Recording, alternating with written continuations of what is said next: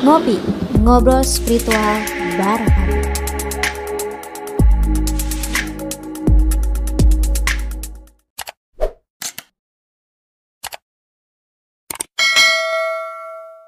Assalamualaikum warahmatullahi wabarakatuh. Hai sobat ngopi semuanya yang dirahmati Allah, para generasi milenials yang selalu penuh dengan semangat. Apa kabarnya nih hari ini? Semoga sobat ngopi semuanya hari ini dalam keadaan sehat ya. Di tengah pandemi ini kita harus selalu jaga kebersihan dan juga jaga kesehatan. Seperti biasa, sore kali ini saya ingin mengajak sobat ngopi semuanya untuk ngopi yang luar biasa yaitu ngobrol spiritual bareng Abi.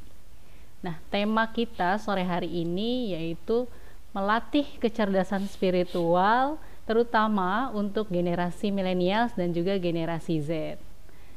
Namun sebelum itu untuk sobat ngopi semua jangan lupa untuk di like, komen, juga di subscribe dan juga share channel Gen Z Entertainment dan konten ngopi kita tercinta ini. Sebe uh, mungkin bagi sobat ngopi semuanya belum beberapa kenal ya. Ada yang sebagian sudah kenal dengan Abi, ada yang belum kenal. Nah, saya akan ulangi perkenalan guru spiritual kita yang luar biasa ini. Beliau adalah uh, Kiai Ageng Halifatullah Malika Zaman, seorang tokoh spiritual Nusantara dan beliau juga merupakan spiritual business consultant. Jadi, kalau sobat ngopi lainnya punya bisnis dan ingin konsultasi terkait uh, bisnis secara spiritual bisa nanti uh, berhubungan dengan Abi ya. Assalamualaikum Abi. Waalaikumsalam warahmatullahi Terima kasih sudah menyempatkan waktu ngobrol bersama Sobat Ngopi sore hari ini. Sama-sama Mbak Nita, terima kasih. Bagaimana kabarnya Abi hari ini? Alhamdulillah selalu ceria dan bahagia selalu. Alhamdulillah. Jadi kita doakan ya untuk Sobat Ngopi semuanya. Semoga Abi ini selalu dalam kondisi sehat, jadi uh, kita bisa ngobrol-ngobrol terus nih dengan Abi ngobrol amin, terkait amin, spiritual. Amin, amin ya robbal alamin. Nah, sobat ngop, sobat ngopi semuanya, uh, tanpa kita sadari negara kita ini, bangsa kita ini saat ini sedang mengalami kritis. Kritisnya yang seperti apa yang dimaksud? Jadi pada video sebelumnya kita sempat uh, ngobrol atau bahas bahwa sekarang ini kita sudah diberikan sangat sangat diberikan kemudahan dan juga beberapa keuntungan karena hadirnya perkembangan teknologi ini. Namun seperti uang logam yang memiliki dua sisi, perkembangan teknologi ini juga uh, memiliki dua sisi yaitu sisi negatif dan sisi positif. Nah, uh, sisi atau dampak negatif ini yang harus kita cegah atau kita waspadi dengan kecerdasan spiritual itu ya, Abi ya. Ya, betul, betul sekali. Nah, abis sekarang ini kan uh, kita sudah memasuki era revolusi digital atau yang sering kita sebut era revolusi uh, industri 4.0. Nah, saya plus sobat ngopi semua nih di rumah dan di mana pun itu ingin tahu bagaimana menurut Abi sebagai guru spiritual terkait uh, perkembangan industri revolusi 4.0 tadi, Abi. Ya, terima kasih Mbak Nita. Assalamualaikum warahmatullahi wabarakatuh. Waalaikumsalam warahmatullahi wabarakatuh. Alhamdulillah wa syukran lillah wala haula wala quwata illa billah. Terima kasih sobat-sobat ngopi semua. Semoga tetap ceria, sehat dan berbahagia selalu pada sore hari ini khususnya. Jadi kita bisa ngobrol uh, tentang hal-hal yang terjadi di sekitar kita dan juga kita alami bersama. Jadi belakangan ini memang sudah menjadi pembahasan ya tentang revolusi industri 4.0. Ini memang satu transformasi yang luar biasa ya, yang jauh dari masa-masa revolusi-revolusi sebelumnya. Gitu. Betul, Abi. Karena itulah mau tidak mau tumbuh sebagai generasi milenial dan generasi Z di era revolusi ini tentu tak lepas ya dari kemudahan dan sejumlah tantangan. Ya. Nah, padahal masa remaja itu adalah masa yang tidak bisa disia-siakan. Jadi sobat ngopi semua harus manfaatkan masa muda ini untuk berjuang, berbuat demi masa depan kita semua. Tapi jangan lupa, memang ada tantangan yang dihadapi. Nah, untuk itu kita coba cari solusinya gitu Mbak Nita. Baik, terima kasih tanggapannya Abi. Uh, mungkin untuk sobat ngopi ada yang masih belum familiar ya untuk istilah in, uh, revolusi industri 4.0 atau 4.0. Nah, mungkin sobat-sobat ngopi di rumah lainnya ada yang sudah paham terkait istilah ini bisa bantu sobat ngopi lainnya untuk uh, memberitahu di kolom komentar ya. Jadi nanti sobat ngopi lainnya bisa saling membantu seperti tadi Abi bilang kan kita berbagi pengalaman, kita juga berbagi ilmu ya di yeah. acara ngopi ini.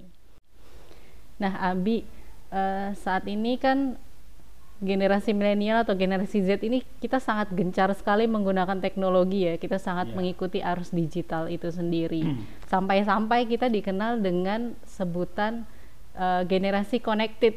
Yeah. Karena selalu terhubung dengan internet, terkoneksi dengan internet juga dengan uh, komputerisasi. Betul. Bahkan kalau sampai wifi mati, internet down, kita sudah nggak tahu nggak tahu kita mau ngapain lagi seperti yeah. hilang akal gitu yeah, ya betul betul betul Nah juga uh, jaringan juga kita bisa akses dengan secara mudah bahkan media sosial sekarang kita jadikan sumber dari segala berita sumber informasi kita bahkan sebagai platform atau wadah pelaporan. Nah ini tanggapan Abi menurut Abi untuk kita nih sebagai generasi milenial bagaimana untuk menyikapinya nih Abi? Ya betul betul. Ya jadi memang sudah sunatullah ya.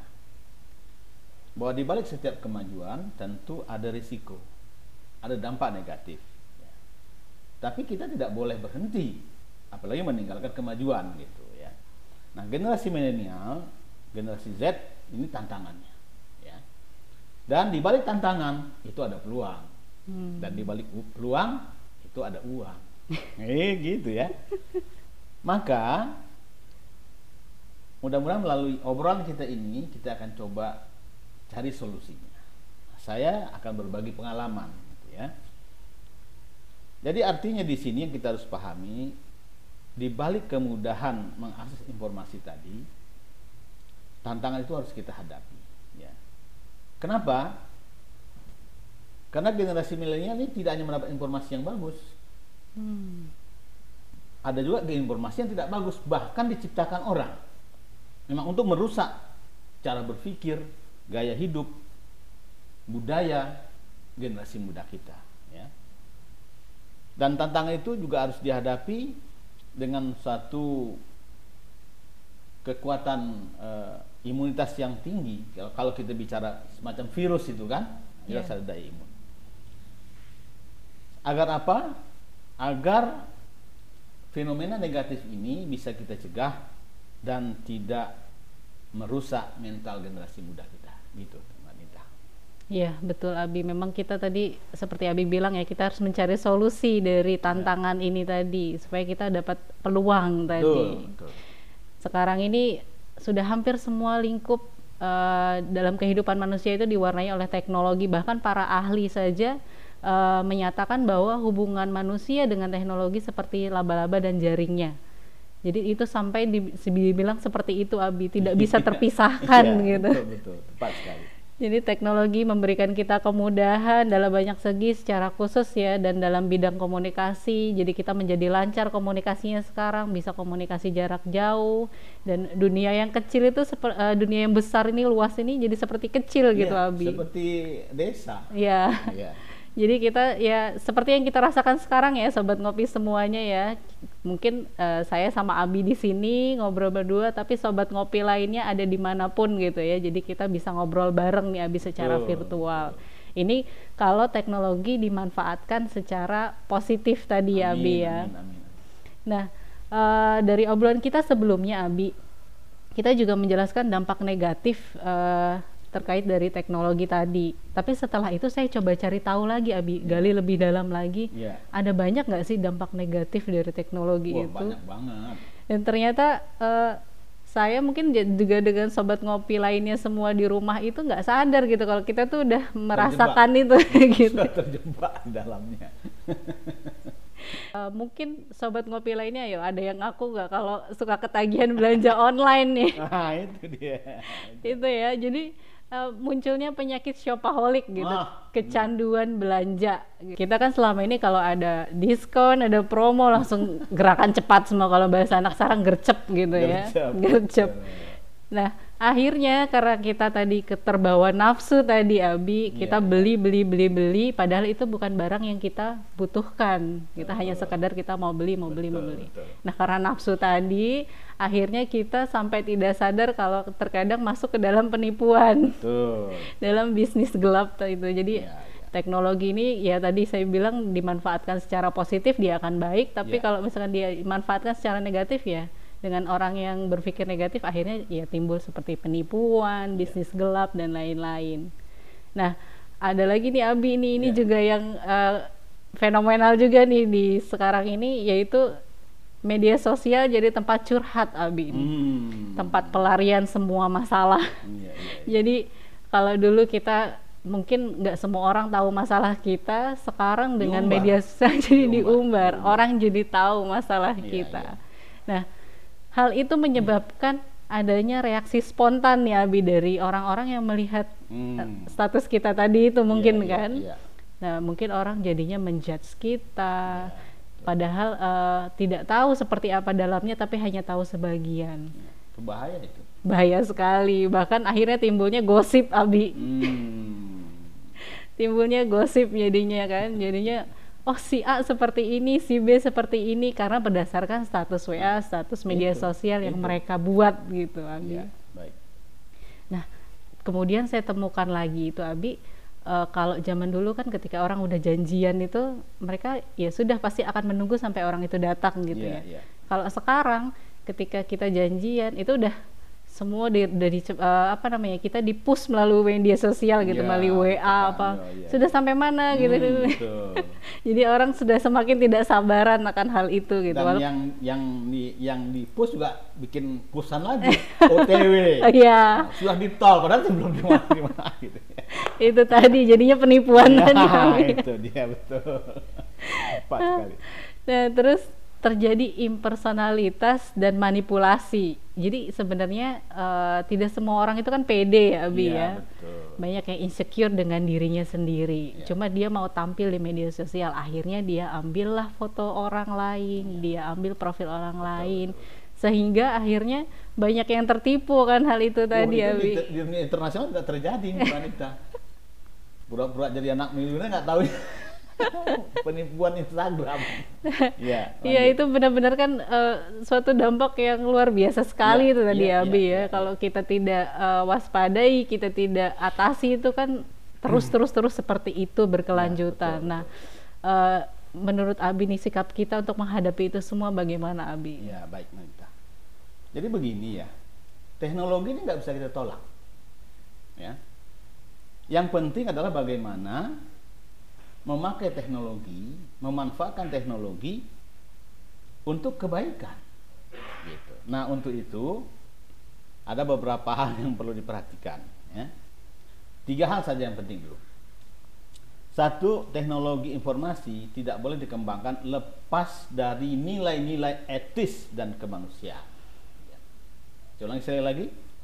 Teknologi informasi tidak boleh dikembangkan lepas dari nilai-nilai etis dan kemanusiaan Hmm. atau nilai agama. Iya. Yang kedua, kita harus memiliki ketajaman dalam membaca dan menilai setiap informasi. Ya, ini kita sebenarnya perhatikan ini ya. Jadi jangan kita begitu baru baca sepotong udah share, baca sepotong udah share, gitu loh. Jadi kita harus memiliki ketajaman sensitivitas batin kita membaca, menilai setiap informasi yang datang melalui perkembangan kemajuan teknologi ini.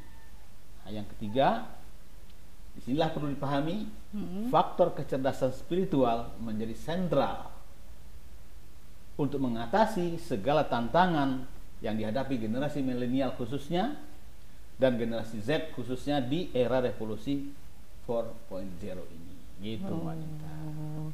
Jadi kembali lagi ya Abi ya, eh, kecerdasan spiritual inilah yang justru menjadi sentral eh, era revolusi ini seperti pe- eh, pembahasan kita sebelumnya bahwa tidak hanya cukup IQ Ya.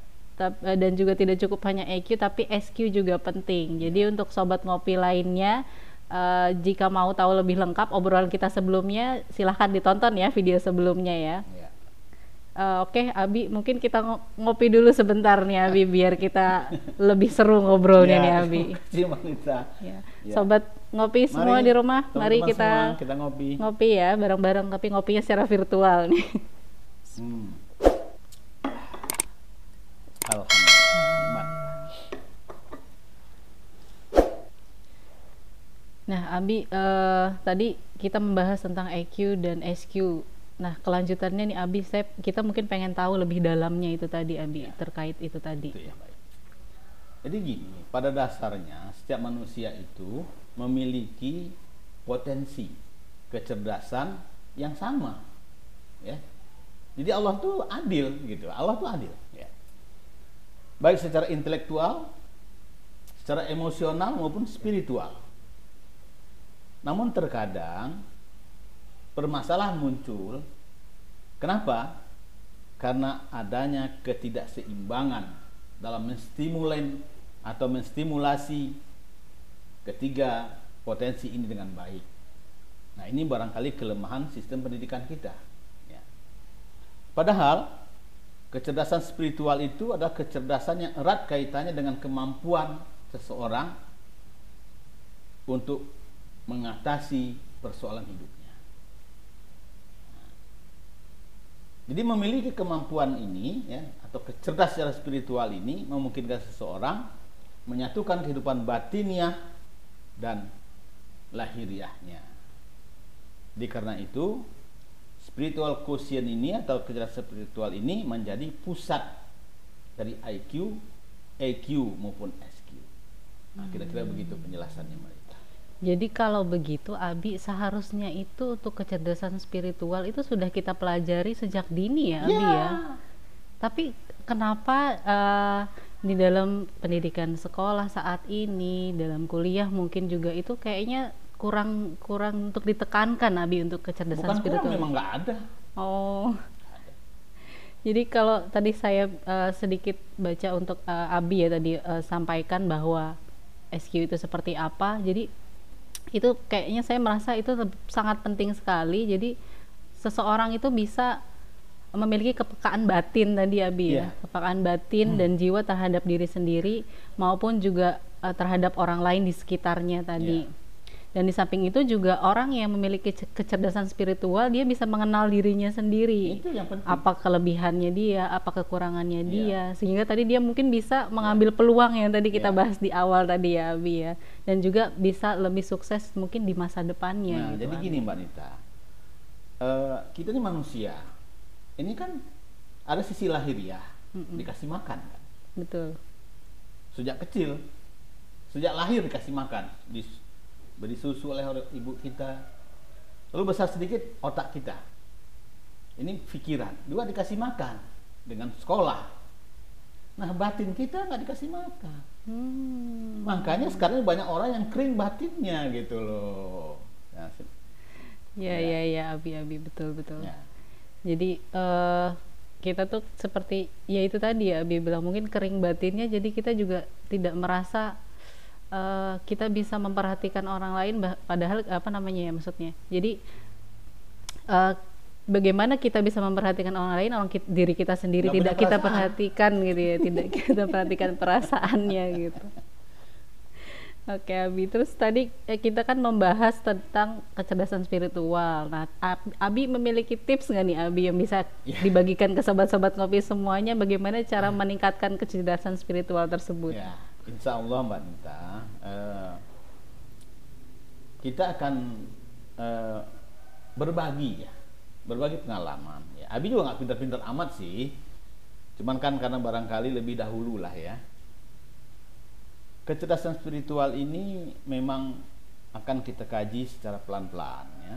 Jadi penjelasan Mbak Nita tadi sudah tepat ini. Nah jadi generasi milenial teman-teman semua uh, di situlah kita berharap melalui channel Gen uh, Gen Z Gen Z Entertainment ini kita bisa berbagi tips-tips, solusi-solusi tentang permasalahan kehidupan dengan solusi spiritual. Nah, agar apa? Itu jadi modal yang kuat untuk generasi milenial, generasi Z agar mempunyai akhlakul karimah, iman yang kokoh, serta berbudaya Nusantara. Gitu. Tapi kita ini udah terlambat banget nggak sih Abi untuk mem- mempelajari spiritual ini Abi, kecerdasan spiritual ini? Oh tidak ada kata terlambat. Dalam belajar nggak ada kata terlambat. Ya. Kenapa? Karena Allah itu memang adil. Ya. Kuncinya taubat saja. Hmm. Begitu kita taubat dinolkan. Nah di situlah kita nanti eh, perlu belajar. Gitu ya. Perlu belajar. Kenapa? Karena tadi kecerdasan spiritual itu penting dan perlu.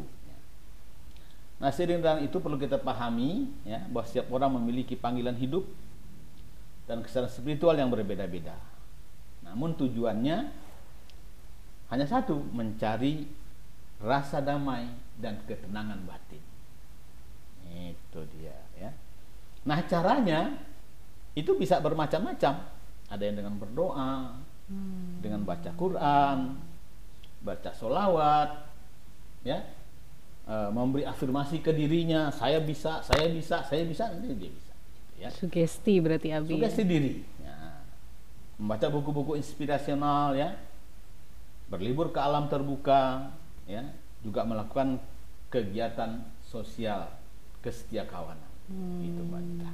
Ya, mungkin teman-teman sobat ngopi semuanya pernah dengar tadi sedikit dengan istilah-istilah yang berbeda ya, Abi seperti Ya. Abi tadi bilang eh, berlibur ke alam, kita sering mendengar dengan istilah tadabur alam Ah. atau refreshing, mungkin Refreshing, ini ya. ya. Jadi itu bisa memberikan dampak juga ya, Iya, Abi ya ternyata ya. Oh, rekreasi itu penting. Nah, cuma jangan rekreasi yang sia-sia gitu ya. Jadi ini adalah beberapa tips yang mau Abi bagi ya. Eh, ini sederhana sih ya tipsnya. Ada tujuh, jadi nggak perlu dihafalin, tapi perlu dikerjakan. Nah, Nah, jadi bedanya spiritual dengan eh, ilmiah rasional itu. Kalau belajar ilmu matematik, ilmu ukur kan harus dihafal, dipahami, gitu ya. Adanya di kepala. hmm, Tapi kalau spiritual ini nggak perlu yang Tapi- perlu dikerjakan. oh, Gitu. Nah, yang pertama adalah menyadari pentingnya spiritualitas dalam kehidupan. Itu yang pertama. Yang kedua, mengenali diri kita sendiri. Gitu. Jadi kita harus berusaha mengenali diri kita. Kan lucu ya sampai kita kenal diri sendiri. Nah, itu. Yang ketiga, merefleksikan diri terhadap makna hidup. Jadi kita semua makna hidupnya apa sih? Nah, kita mencoba menampilkan diri kita semakna hidup yang disepakati oleh pikiran kita. Yang ketiga, yang keempat, mau menerima dan membuka diri terhadap perubahan. Nah, ini mungkin satu hal yang menjadi berat agak berat bagi generasi milenial. Kenapa? Karena generasi milenial dan generasi Z ini kan pendidikannya tinggi. Jadi kadang merasa lebih pintar dari bapaknya. hmm, jadi kadang suka tidak mau dikritik ya, Nah ya. itu, tapi suka mengkritik. Nah saya memberi suka mengkritik, tapi nggak mau menerima kritik. Hmm, Harusnya kan kita harus mau menerima dan membuka diri terhadap perubahan dalam hidup ini. Itu yang keempat. Nah yang kelima, ini mungkin sedikit eh, perlu belajar tambahan, yaitu berzikir. hmm. Ya. Berzikir dua kali sehari, pagi dan petang. Nah, itu zikirnya seperti apa itu kalau boleh tahu Abi? Sederhana saja. Setiap tarik nafas, sebut Allah, keluarkan nafas, sebut Allah. Hmm. selama 20 menit. Nah, syukur-syukur terus-terus menerus begitu, gitu ya. Jadi kita kalau kata orang Jawa itu eling, Eh, selalu ingat, ya. Nah, itu. Yang keenam, cobalah kita ikuti aktivitas sosial, ya. Berpartisipasi dalam kegiatan amal, terhadap sesama, memberi kese- kesempatan bagi kita untuk meningkatkan daya spiritual kita. gitu ya. Kenapa? Karena pergaulan kita ini mengubah kehidupan kita, Nah, itu. mengubah jiwa kita. Yang ketujuh, you can do it. Kerjakan, ya. Jadi menjalani kehidupan spiritual dalam keseharian memang harus dilatih, tidak bisa hanya dihafal gitu. Maka berlaku dalam dunia spiritual itu hukumnya man lam ya'zu lam ya'rif. Barang siapa yang merasakan tidak merasakan maka dia nggak akan tahu. Hmm. Nah, jadi kalau dia merasakan berarti mengetahui. Jadi merasakan, mengalami inilah spiritual. Apalagi kita kaitkan dengan ilahiyahnya ya. Banyak orang berkata saya dekat dengan Allah, saya percaya sama Allah, tapi merasakan hadirnya Allah kan belum tentu. Nah ini kan mainan batin. Iya betul Abi. Nah, jadi itulah tujuh tips dari Abi Nah, mudah-mudahan uraian ringkas ini uh, bisa dipahami dan bisa dipraktekkan. Amin, nah, amin. Nah, tapi saya membuka diri lah. Uh, silahkan uh, kalau teman-teman uh, generasi milenial ya, jadikan saya orang tua, jadikan saya kawan, jadikan saya sahabat dalam ini. Ya. Silahkan WA, silahkan ikuti Facebook saya, ikuti juga uh, channel YouTube ini ya, channel Gen Z ini, generasi Z ini untuk apa? Kita bisa berbagi berkonsultasi, berdiskusi. Dan saya mohon maaf kalau kata-kata saya dari menyinggung perasaan tadi ya. Wa minkum. Wassalamualaikum warahmatullahi wabarakatuh. Waalaikumsalam warahmatullahi wabarakatuh. Masya Allah luar biasa sekali obrolan kita sore hari ini. Perkembangan teknologi itu memang seperti mata uang yang memiliki dua sisi, ada sisi positif dan ada sisi negatif. Tantangan kita sebagai generasi milenial dan juga generasi Z adalah melihat peluang dari sisi positifnya dan mengatasi dan menghindari sisi negatif dari perkembangan teknologi tersebut. Nah, kecerdasan intelektual saja atau kecerdasan emosional saja tidak cukup untuk mengatasi itu, namun perlu ditambah dengan kecerdasan spiritual. Kecerdasan spiritual ini lebih penting karena merupakan sentral atau poin utama dari cara mengatasi tantangan di era revolusi digital 4.0 ini. Nah, eh, kita tadi sudah berbagi tips bagaimana meningkatkan kecerdasan spiritual, namun saya akan mengulanginya lagi. Bagaimana meningkatkan kecerdasan spiritual kepada kita generasi, generasi milenial ataupun generasi Z yaitu kita perlu menyadari pentingnya spiritual itu sendiri dalam kehidupan kita sehari-hari. Juga kita harus mengenal diri kita, baik lahir maupun batin, dan juga merefleksikan diri kita terhadap makna hidup.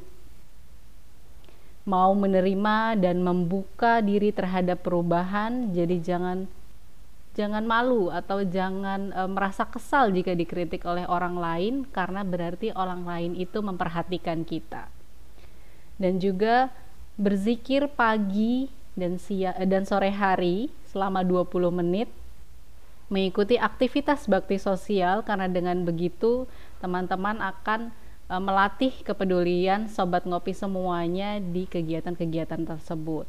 Dan yang gak kalah penting lainnya lagi nih yaitu sobat ngopi harus menjalankan semua tips tadi yang telah disebutkan agar bisa lebih memahami serta mengalaminya langsung. Bagaimana kecerdasan spiritual itu mempengaruhi kehidupan kita dan uh, benar-benar berpengaruh dalam kehidupan kita. Jadi yuk sobat ngopi semuanya uh, kita bersama-sama berproses untuk melatih kecerdasan spiritual kita agar kehidupan kita lebih bermakna. Terima kasih Abi sudah mau berbagi ilmu dan pengalamannya yang dahsyat sekali kepada sobat ngopi semuanya di sore hari ini dan terima kasih juga untuk sobat ngopi yang sudah nonton video ini. Jangan lupa untuk di like, di subscribe dan juga komen. Jadi boleh komen terkait kritik, komentar juga tadi mungkin ada mau bertanya bertanya tentang Abi ya. Silahkan. Dan juga jangan lupa di share karena berbagi ilmu adalah hal yang menyenangkan. Uh, sampai jumpa di acara ngopi selanjutnya. Saya Nita, mohon undur diri. Wassalamualaikum warahmatullahi wabarakatuh.